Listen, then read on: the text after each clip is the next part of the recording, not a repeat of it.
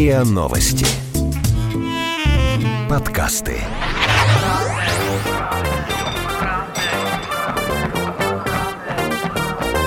Правда тело. Откровенный подкаст о том, как людям привести тело в порядок правильно и с удовольствием. Правда тело. Здравствуйте, это подкаст «Правда тела», где мы стараемся максимально честно говорить о том, что же такое норма для наших тел, почему ожирение и лишний вес стали глобальным вызовом для человечества, когда нужно худеть, а когда и при каких обстоятельствах этого делать категорически не нужно. Я журналист Илья Переседов, и вместе с Натальей Лосевой. Наташа, здравствуй. Привет, привет. Да, мы вот все эти сложные вопросы обсуждаем, и сегодня с нами принимает участие эксперт Марина Сергеевна Макиша, врач-диетолог, член Ассоциации диетологов и нутрициологов России. Марина Сергеевна, здравствуйте. Здравствуйте. Обычно мы говорим, что нужно есть или не есть, и сегодня мы будем говорить, что пить, да, и вы правильно совершенно подумали, мы будем, конечно, говорить про алкоголь, а не просто, что, что такое пить. Да, мы и так знаем, что пить Но много. Не пить просто про много. алкоголь, а про алкоголь и нормализацию веса. Насколько эти вещи можно подружить между собой? Как тело содержать в порядке и при этом пить и не пить? Потому что, слушай, ну, ты знаешь, столько вот разных вот рассуждений. Кто-то говорит, что вообще нельзя пить категорически, когда вы нормализуете вес. Кто-то говорит, что никому еще бокал красного вина не мешал. Кто-то говорит, что водка, жидкий хлеб, там столько калорий, сплошные углеводы. Ну, короче, много-много разных суждений и мифотворчества. Мне кажется, просто пришло время с этим разобраться и как-то по полкам разложить. Очень много слушателей, у меня в Фейсбуке, например, лично, меня спрашивали, когда же вы наконец-то сделаете эпизод про алкоголь. Марина Сергеевна, как здорово, что вы к нам сегодня пришли. Да, пить я думаю, или не что пить? сегодня вот мы вопрос. сможем прояснить ситуацию для многих, потому что действительно многие знают о том, что алкоголь в первую очередь, ну, если мы говорим о диете, о снижении веса, достаточно калорийен. Если посмотреть на цифры калорийности алкоголя, то, в принципе, желание пить у многих, может быть, пропадет и сразу. Но, тем не менее, этот продукт так или иначе присутствует в нашей жизни, даже когда мы занимаемся снижением веса. И что здесь вот очень важно для себя понять прежде всего – калории из алкоголя приходят к нам в основном из спиртов. То есть в основном это этанол. Но в чем особенность этих калорий? Они метаболизируются не так, как метаболизируются калории, которые приходят к нам, например, из жиров там, или из углеводов. Из колбаски. Да, да. То есть наш организм не может эти калории абсолютно так же использовать, как калории вот, ну, из традиционных продуктов питания. То есть полностью калории, которые там содержатся в той же самой водке, которая очень калорийная, да, они не откладываются в жир. То есть это нужно понять.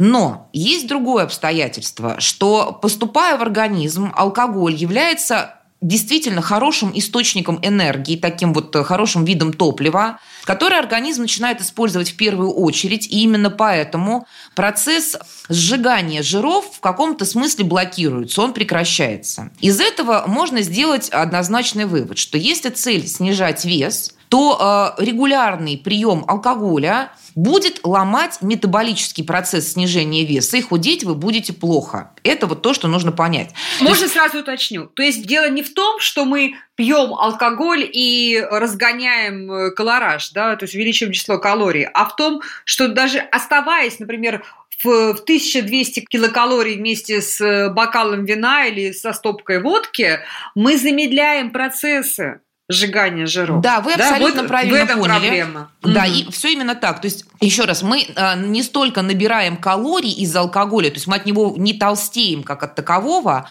сколько это блокирует процесс сжигания жиров. Значит, второй момент, который нам тоже очень важно помнить. Алкоголь оказывает воздействие на наш мозг, на те зоны удовольствия, которые в том числе находятся рядом с центрами, отвечающими за аппетит. И, соответственно, прием алкоголя, как правило, всегда аппетит разжигает. С одной стороны. С другой стороны, в этом состоянии наш мозг теряет контролинговую функцию. То есть, да, мы прекрасно знаем, что алкоголь, ну, приводит к тому, что рациональный мозг уходит отдыхать, и, соответственно, в этой ситуации, то есть, когда у нас разжигается аппетит, и снижается контролинговая функция, переесть что-то вместе с алкоголем мы рискуем больше.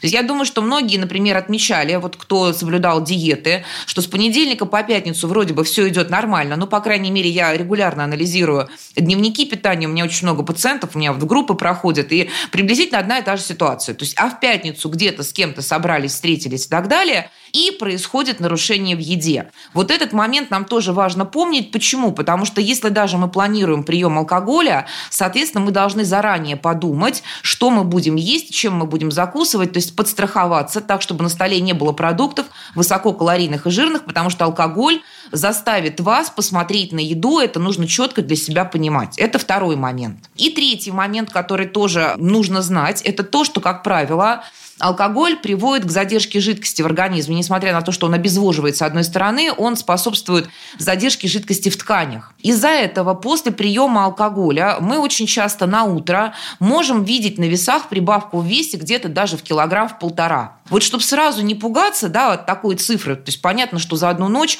мы там килограмм-полтора жиров наесть, ну просто физически не можем, это невозможно. Но вот такие колебания именно из-за задержки жидкости в организме, они возможны. И многих это, естественно, пугает. Причем я могу сказать, что, как правило, ну то, что мы называем э, вода держится порядка 3-5 дней. То есть вот э, Ого. такой эффект алкоголя, он тоже, собственно говоря, присутствует, и нам об этом важно помнить. Вот те моменты, которые важны именно с точки зрения э, снижения веса, чтобы не путались и чтобы понимали, что делать ну, в ситуациях, когда планируется алкоголь. Значит, так, ну э... пока я услышал, что, соответственно, если ты ставишь цель нормализовать вес, то пить тебе категорически не нужно. Мне кажется, вот не было такой категоричности. Здесь, здесь категоричности Илюш, нет. Да, значит, здесь да. опять же мы, как, в общем-то, и совсем в питании, стараемся придерживаться концепции, которая которая исключает запрет. Почему? Потому что запрет сам по себе является некомфортным для нашего мозга, и на любой запрет, хотим мы этого или нет, у нас вот в каком-то смысле на уровне подсознательном вырабатывается такое протестное состояние, то есть ну, любой запрет воспринимается мозгом как преграда,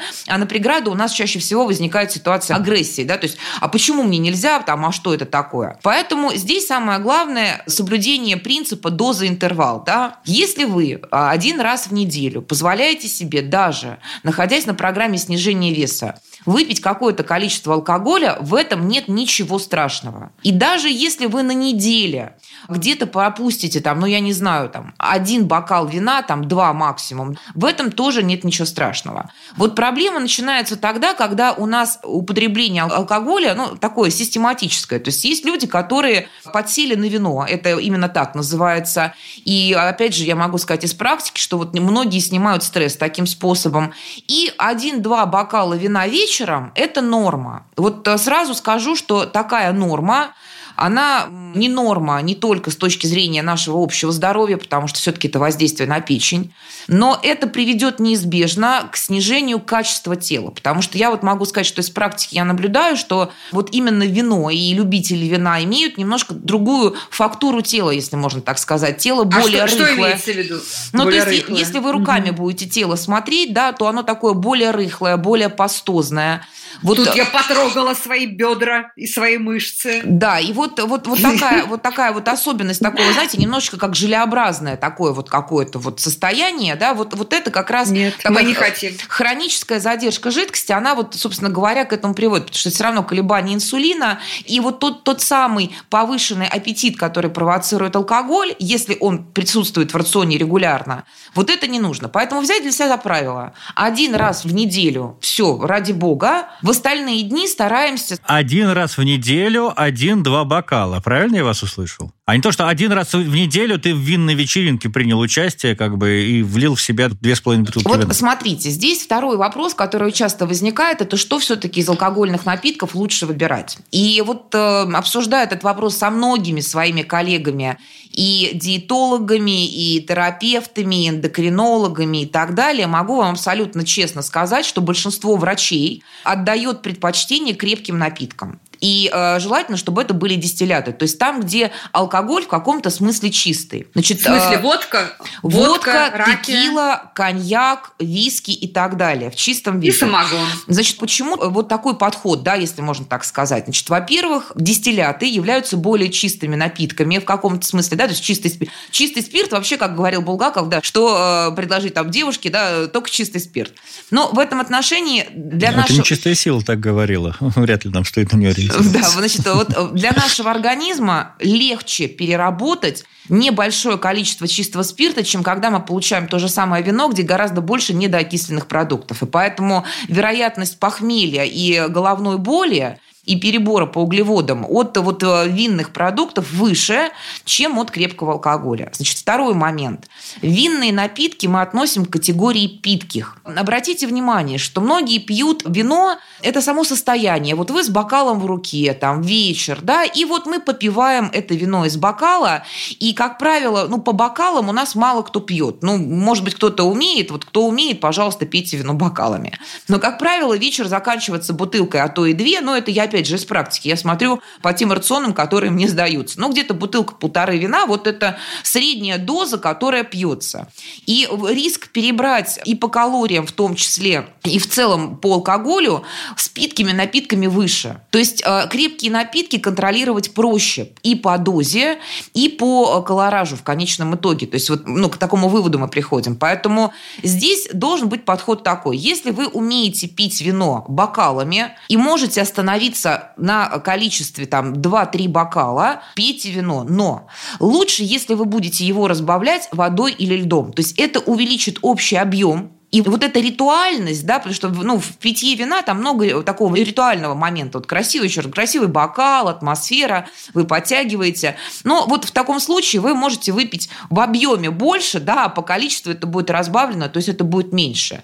И могу сказать, что вот э, этим лайфхаком уже пользуются многие мои ученицы и говорят, что помогает, да, то есть разбавляем, по крайней мере, хотя вот если мы посмотрим, опять же, на те же страны, там, Греция, Испания, Италия, там, где вино пьют, там его его достаточно часто разбавляют льдом и водой. Значит, если это крепкий алкоголь, то в этом отношении вот 3-4 рюмки этого достаточно, да, то есть по 50 грамм. То есть это, в принципе, стакан, да, вот, ну, стакан алкоголя крепкого на вечер, я думаю, даже мужчине будет... Ну, стакан все-таки 250, а у вас 150 получается. Ну, ну я сказал 3-4, 3-4, ну, то есть это где-то 150-200, да. Ты все пытаешься себе выкружить, что ли, дозу, я не могу понять, что ты все придираешься к объему? Ты хочешь побольше, что ли, чтобы тебе разрешили, или что? Нет, я скажу потом. Ну, мы, мы да, же хорошо. говорим угу. с вами о том, как лучше, да, потому что как хуже знают многие. Вот, на, наша задача ну, вот сориентировать на те количества, которые являются, с одной стороны, достаточными для получения расслабления и удовольствия, то, к чему стремятся многие. Ведь мы же алкоголь пьем,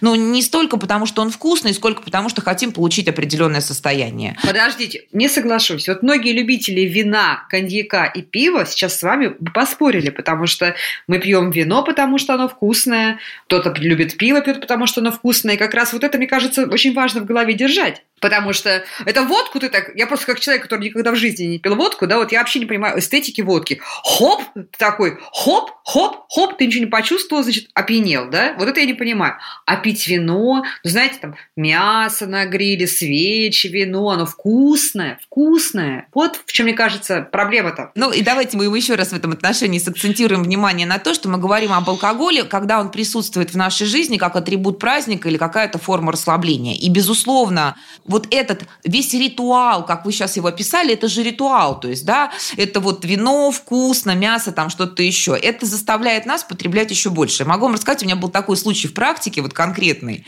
Значит, ко мне обратилась девушка, ну, она пережила достаточно серьезную кризисную ситуацию, ну и после этого она снимала стресс э, как раз вином каждый вечер и как-то вот к этому процессу пристрастилась. И у нее вот за вечер там, ну, почти бутылка вина почти каждый вечер уходила. И она обратилась там в том числе с проблемой веса, ну и говорит, надо что-то с этим делать. И вы знаете, я говорю, ну, если для тебя так важно вот так снимать стресс, поставь в холодильник вместо бутылки вина бутылку водки. Она говорит, а я водку не пью. Я говорю, ну и хорошо, что ты не пьешь. Ты же говорю, как, что хочешь, расслабиться, да, вот выпей рюмку иди спать. Она говорит, так она же невкусная. Я говорю, так вот это еще лучше. Потому это что когда вино тебе это вкусное, да, ты его пьешь и пьешь, и пьешь, и пьешь. Вот, поэтому здесь вот нужно, ну, еще раз говорю, понять для себя, какая цель употребления алкоголя. Если мы будем рассматривать алкоголь как продукт питания и пить его, потому что он вкусный, я боюсь, что мы не только фигуру быстро потеряем, но еще и печень в том числе. Правда тело. Правда тело.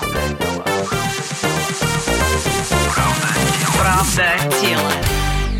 Слушайте, ну а вот есть ли какой-то алкоголь, который способствует, например, улучшению пищеварения, или, как говорят, что коньяк расширяет сосуды, там красное вино, крепкие красные вина типа ширазов лучше помогают переварить э, красное мясо. Вот это все тоже такие вот э, отговорочки лукавые или есть в этом какая-то правда? Здесь, э, как всегда в медицине, вот такая любимая многими врачами поговорка, которая еще к нам со времен Древней Греции дошла, лекарство или яд, все зависит от дозы. И да, действительно, есть исследования, которые показывают, что умеренный прием алкоголя способствует там, снятию нервного напряжения, там меньше люди страдают какими-то там неврозами, депрессиями и так далее. Могу заметить, что было одно очень интересное исследование, которая показала, что прием алкоголя семейными парами совместный, снижает э, там э, частоту конфликтов и так далее, и так далее. Вот здесь, как всегда, речь идет о разумной дозе, да, вот чтобы мы понимали. То есть, если это небольшое количество, то, в принципе,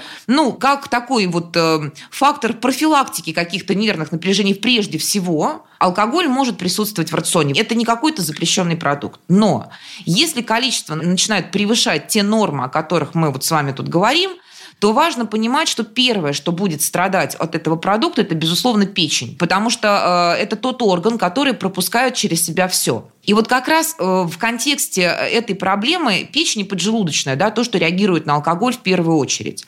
Мне бы хотелось затронуть вопрос именно закусок, потому что э, алкоголь – это атрибут праздничного стола, как правило, каких-то день рождений, каких-то вечеринок и посиделок. И у нас существует очень неправильное стереотипное представление – о том, что алкоголь нужно обязательно закусывать плотненько, и причем закусывать чем-то жирненьким. Вот да, вот такая у многих почему-то вот э, есть картинка в голове. Я даже скажу, конечно, потому что как это было в прежние времена, да?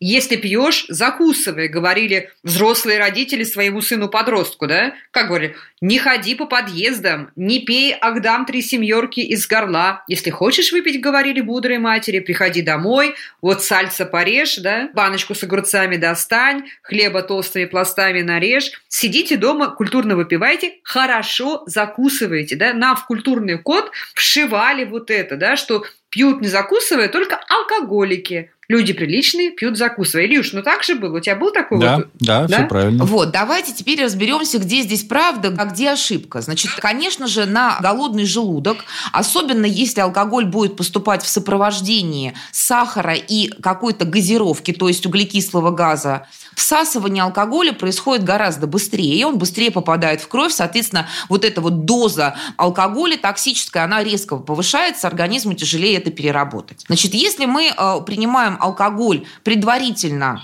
перекусив, вот я еще раз буду сейчас обращать внимание, перекусив какими-то нежирными продуктами и э, то, что мы называем клетчаткой, то есть это какие-то овощи, вот та же самая квашеная капуста, какие-то огурчики, грибочки, это хорошо, это будет замедлять процесс усвоения алкоголя, и его повышение в крови не будет таким резким, быстрым, и, собственно говоря, для нас это благо. Но закусывать жирным и острым алкоголь не нужно ни в коем случае, потому что смотрите, что происходит.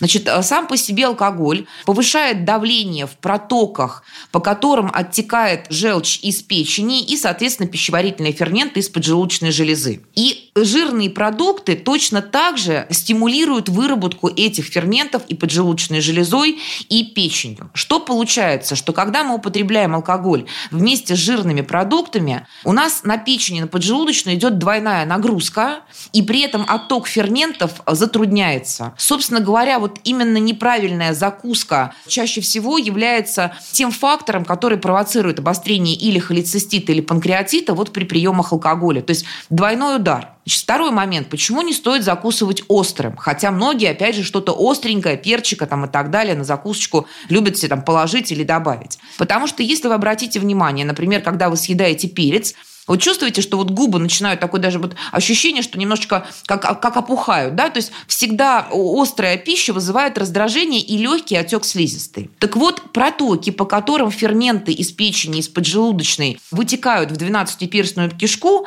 они имеют очень маленький диаметр просвета. То есть буквально там один с небольшим миллиметра. Если происходит отек слизистой, то просвет этих протоков, он еще уже становится. Что получается? Мы алкоголем простимулировали выработку этих ферментов, а просвет протока сузился. То есть, да, ферменты не могут нормально выделяться в 12-перстную кишку, происходит застой желчи или застой панкреатических ферментов, и это, соответственно, может, опять же, спровоцировать то, о чем мы говорили. И самым страшным из этого, конечно же, является панкреатит.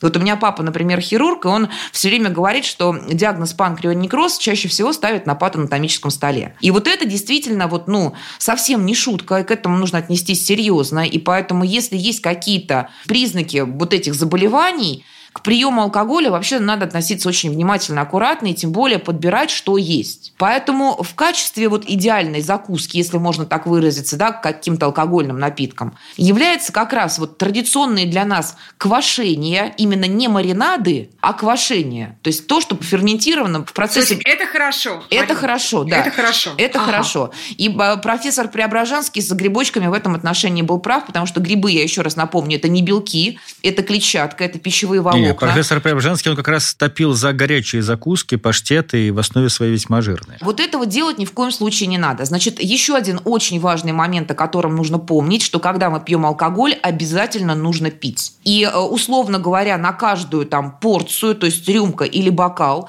у вас должно приходиться не меньше, чем один стакан воды, а лучше два. Вот такой режим употребления алкогольного напитка с высокой вероятностью приведет к тому, что у вас не будет на утро похмелья похмелья. Подождите, но это же все задержится. Вы же нам только что рассказали, что жидкость и так задерживается под воздействием алкоголя. А мы еще выпили, значит, выпили бокал вина, к нему два бокала воды. Все это у нас задержалось на пять дней, и на пять дней мы колобок. Задержится не все, конечно, да, но мы должны понимать, что питьевой режим при приеме алкоголя должен быть обязательно, потому что если мы не допиваем, жидкость задерживается еще сильнее. Вот тут такой момент, Ах, как... Вот как? Да, конечно, организм Какой работает парадокс. как верблюд. Вы же понимаете, что организм – это настолько умная, уникальная система, которая постоянно пытается адаптироваться к изменениям внешней среды. И если организму не хватает вдруг жидкости, организм начинает думать, о, наступила засуха, да, то есть когда мы получим воду, неизвестно. И он начинает депонировать воду в как раз тканях. То есть он ее из кровеносного русла забирает и начинает складировать, если можно так сказать, вот как раз в межклеточном пространстве, из-за чего у нас начинают наблюдаться вот такая вот, как вот пастозность, отеки, да, когда вот резинка, например, остается носок на отделе, да, вечером вы снимаете носки, видите резиночку. Вот, и, может быть, вы обращали внимание не в привязке к алкоголю, но когда начинается жара, летняя жара, первую неделю многие замечают, Отекаем. что начинают отекать ноги и руки, да. Вот это как раз идет перестройка обмена в этот момент времени, потому что мы потеем, теряем жидкости больше, а питьевой режим у нас остался еще прежний. И нехватка жидкости приводит в этом отношении к тому, что жидкость будет задерживаться наоборот, а не Э, выходить. Вот это важно помнить. Поэтому пить нужно обязательно. Значит, в качестве такого э, тоже средства, которое нам поможет минимизировать воздействие алкоголя на наш организм, является прием перед сном, именно перед сном, а не с утра, таблетки аспирина плюс янтарная кислота. Значит, янтарная кислота является хорошим агентом, который помогает нам, ну, скорее избавляться от токсинов алкогольных, помогает работать печени. А аспирин – это то средство, которое активизирует работу фермента фермента алкоголь-дегидрогеназы. То есть алкоголь-дегидрогеназа – это фермент, который алкоголь расщепляет. И вот если вы выпьете таблетку аспирина именно перед сном, то пока вы будете спать 8 часов, там 7-8 часов, этот фермент будет активно работать, и, соответственно, ну, процесс расщепления алкоголя, выведения его из организма будет идти быстрее. А если пить аспирин с утра, то он уже ну, мертвому припарка, чтобы вот тоже было понимание, потому что у нас некоторые пьют, не понимают зачем, а потом не понимают, почему нет эффекта. Правда тела. Правда Правда тела. Вот вы очень, мне кажется, правильно упомянули про алкоголь гидродиназу, тот э, фермент, который отвечает за расщепление алкоголя.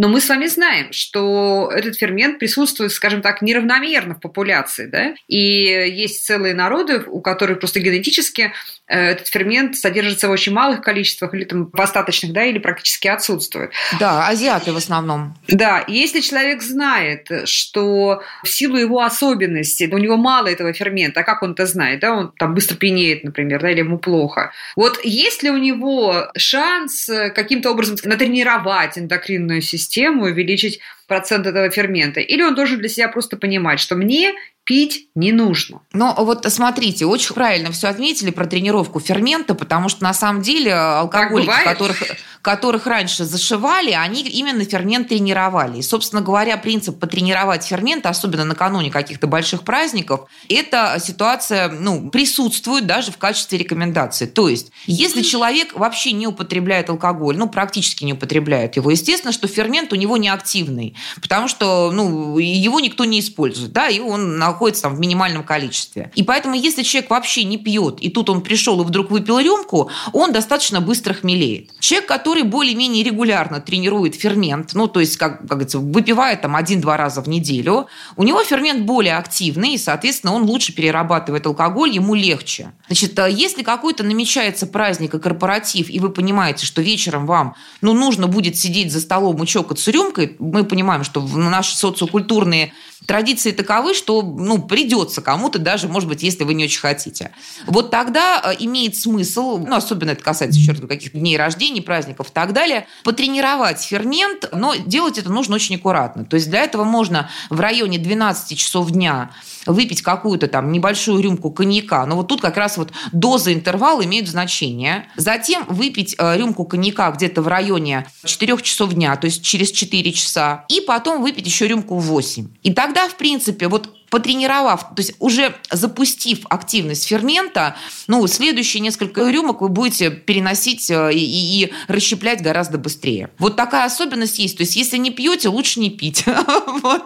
Если пьете, то, в принципе, умеренная доза алкоголя, она будет перерабатываться, а тем, у кого генетически ну, в каком-то смысле отсутствует этот фермент, ну, конечно, мы рекомендуем вообще алкоголь не употреблять, потому что в чем опасность, да, то есть мы же знаем, откуда появляется алкогольное отравление, что процесс расщепления алкоголя предполагает несколько ступеней. И вот если процесс останавливается на одной из ступеней, потому что дальше, ну, фермента не хватает, или идет сразу большая доза поступает, да, то есть организм не успевает расщепить все до конца, то вот побочный продукт, ну, вот на этапе, на котором застревает это все расщепление, он является токсичным для нашего организма и может вызвать очень тяжелое алкогольное отравление. Об этом важно помнить. Так, ну вот теперь давайте я переведу на обычный язык, что я услышал от уважаемой Марины Сергеевны. Итак, по велению души пить нельзя. Вот просто потому, что тебе хорошо, и до тех пор, пока тебе хорошо. Каждый день алкоголь пить нельзя. Можно это делать раз в неделю, максимум, если мы говорим про крепкий алкоголь, 4 рюмки, но тогда закусывать чем придется нельзя, надо к этому готовиться как к какому-то поединку. На каждую рюмку должен приходиться стакан воды. Вечером еще нужно озадачиться какими-то таблетками, витаминками. Ну, в общем, знаете, такое ощущение, что мы как бы в дом приносим гремучую змею и начинаем вокруг нее вытанцовывать пляски с бубном. Друг мой, у меня такое ощущение, что ты с какой-то другой Мариной Сергеевной разговаривал сейчас, А что, понимаешь? я разве не так что-то сказал? Подождите. Ну, ты как-то, бы, знаешь, ты... вот так вот все вроде бы ты и не отошел от общего дискурса, но ты все так это представил, ты это все так усугубил, говорил, я вот совершенно по-другому услышала. Я услышала просто про осознанность и про разумность, которую мы с тобой вроде бы любим и за нее так вот, топим, вот, так вот она разумность-то как бы, вот она в том, что алкоголь – это яд, с которым надо обращаться как с опасным Послушай, мы предметом. с тобой выяснили, что у нас с тобой мясо яд, молоко яд, сахар яд, все яд, кроме воды, наверное, Нет, про да? мясо, я думаю, мы еще поговорим как-нибудь. Яд – все, что слишком. Чай тоже яд, если его слишком.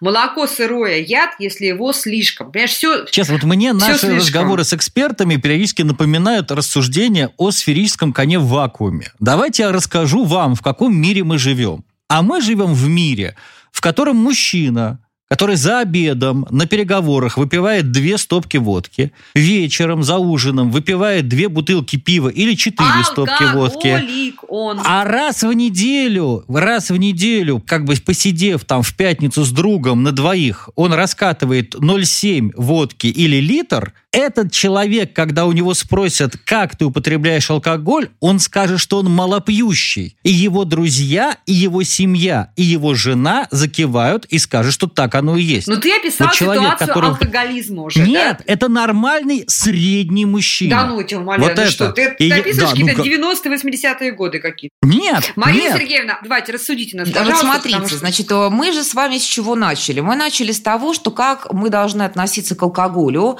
в контексте контексте программы прежде всего снижения веса, насколько я помню, у нас с этого начался разговор. Конечно. Если да. перед нами стоит достаточно серьезная и очень важная для каждого человека цель привести свой вес в порядок, потому что вес это не просто килограммы, вес это на самом деле серьезная очень проблема для здоровья, об этом все знают, но э, люди осознанно это понимают, принимают какие-то меры, люди неосознанные продолжают жить в этом состоянии. Но так вот, если мы решили заняться весом, то алкоголь можно, но лучше, если это будет раз в неделю.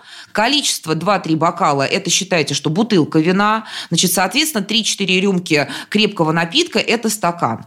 Вот эта мера, которая, ну, скажем так, адекватна, она не будет вредить здоровью и не сильно повлияет на процесс снижения веса. Вот, мы можем, да, мы можем допустить еще один-два бокала или одну-две рюмки в течение недели по какой-то причине. Но если мы начнем эту дозу превышать, то я вас уверяю, что нормальных результатов снижения веса нам будет получить сложно, потому что, с одной стороны, алкоголь блокирует процесс расщепления жиров, с другой стороны, он провоцирует переедание. Вот в этом контексте... А на языке человека, который выпивает каждый день по 5 стопок, а раз в неделю выпивает пол-литра или 0,7, то, что описали вы, это означает отказ от алкоголя. Вот и все. Вот о чем ну, я говорю. Ну и что? Вот скажи, пожалуйста, вот заверши, пожалуйста, резюмируй. Вы знаете, я считаю, и это что не отказ, такого? это что лучше, но ну, не на мой взгляд, как, как внук алкоголика и как сын, как бы, в общем-то, тоже алкоголика, и как человек, ну, наверное, как бы переживший как минимум алкоголизм в молодости, я могу сказать, что, исходя из этого, лучше не пить вообще, чем вот устраивать такие малепусечные какие-то вынюхивания, как бы там по две-три стопки, а, и еще с какими-то специальными подготовками. Проще просто не пить. Слушай, а я с тобой соглашусь. Ну, вы, вы знаете, вот здесь как раз речь идет о том, что это должен быть внутренний выбор, но то, о чем мы с вами тоже успели сегодня поговорить, это то, что у нас не должно быть жесткого запрета. Потому что когда человеку запрещают что-то, то его действительно подмывает это сделать. Поэтому каждый должен понимать, что я могу себе это позволить в общем-то, да, и я понимаю, какие будут последствия. То есть э, пить или не пить – это личное дело каждого, но тут стоит э, отметить, что как бы там ни было, с возрастом пить становится организму все тяжелее и тяжелее, и мы никуда от этого не денемся, потому что процессы детоксикации нашего организма, которые особенно еще находясь в условиях мегаполисов, если вот люди живут в мегаполисах, где постоянно хроническая нехватка кислорода, то есть, ну, пить на свежем воздухе пить э, в мегаполисе – это разные состояния, и похмелье будет разное. Да, об этом важно помнить. И, соответственно, вот, ну, просто мы выбираем, что, что для нас лучше. Кому-то просто не пить, а кому-то, вот у меня многие пациенты спокойно довольствуются бутылкой вина там в пятницу, и им этого хватает для того, чтобы получить удовольствие, но при этом не мешать процессу, который является все-таки приоритетным. Да, но это мы уже плавно переходим к теме алкоголизма. Я думаю, тоже о ней как-нибудь можно будет поговорить, но это не сегодня не наша основная тема. Ну, спасибо, я услышал все как бы Да, ну и на всякий случай ясно. я еще вот хочу напомнить, да, о таком алкогольном напитке, как пиво, который в этом отношении, поскольку он не относится к категории крепкого алкоголя, а воспринимается как, как такая лайт-версия и пьется поэтому в достаточно больших количествах, особенно мужчинами. Вот э, для мужчин напоминаю о том, что все-таки этот продукт содержит определенное количество фитоэстрогенов, и полтора-два литра пива – это равно приблизительно приблизительно суточной дозе женских гормонов. И э, об этом тоже ну, стоит помнить. Не, не нужно себе менять гормональный фон, потому что каждый день по 2-3 литра пива кто-то выпивает, потому что я знаю, что такие ситуации есть. А вот женщинам в период менопаузы, наоборот, мы можем даже 0,3 пива рекомендовать именно из-за фитоэстрогенов. Там в рационе, ну, с какой-то определенной периодичностью, но, в принципе, 0,3 можно хоть каждый день.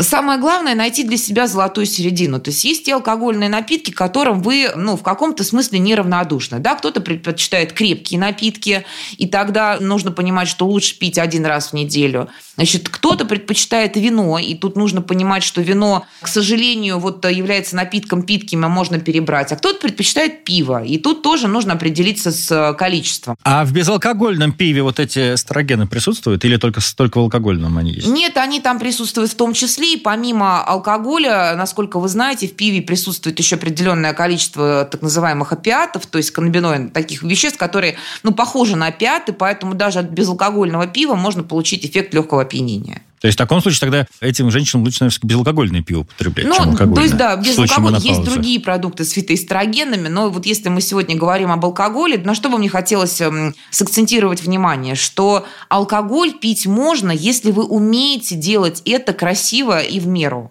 Можно. То есть многие кричат, что вообще на диете ни грамма там выпить нельзя, да можно. Но э, вот это можно, оно должно быть очень таким, очень правильным. Спасибо огромное. У нас в гостях сегодня была Марина Сергеевна Макиша, врач-диетолог, член Ассоциации диетологов и нутрициологов России. Я думаю, кого-то она обрадовала, а кого-то, наверное, заставит задуматься о том, как пить. Ну, в общем, здесь... Супер, супер, супер, мега, Да, мега да. полезный разговор, мега полезный Да, эпизод. да, Друзья, да, я да. бы на вашем месте его переслушивала, этот эпизод, и делала себе пометки еще раз. Мне кажется, что... А я бы почитал еще методички по алкоголизму все-таки, потому что, да, что я большой враг. О, это да, это да. Но, слушай, мы с тобой давно уже пришли к выводу, что если у вас есть проблемы с лишним весом, то с э, большой долей вероятности вы вообще испытываете некий склонны к зависимостям. Да, это мы тоже много раз уже обсуждали. Это был подкаст «Правда тела». Подписывайтесь на него и присылайте нам, пожалуйста, ваши вопросы, ну или какие-то ситуации, которые вы бы хотели, чтобы мы разобрали с экспертами. Удачи. Правда тела. Правда тела. Слушайте эпизоды подкаста на сайте ria.ru в приложениях Apple Podcasts, CastBox или SoundStream. Комментируйте и делитесь с друзьями.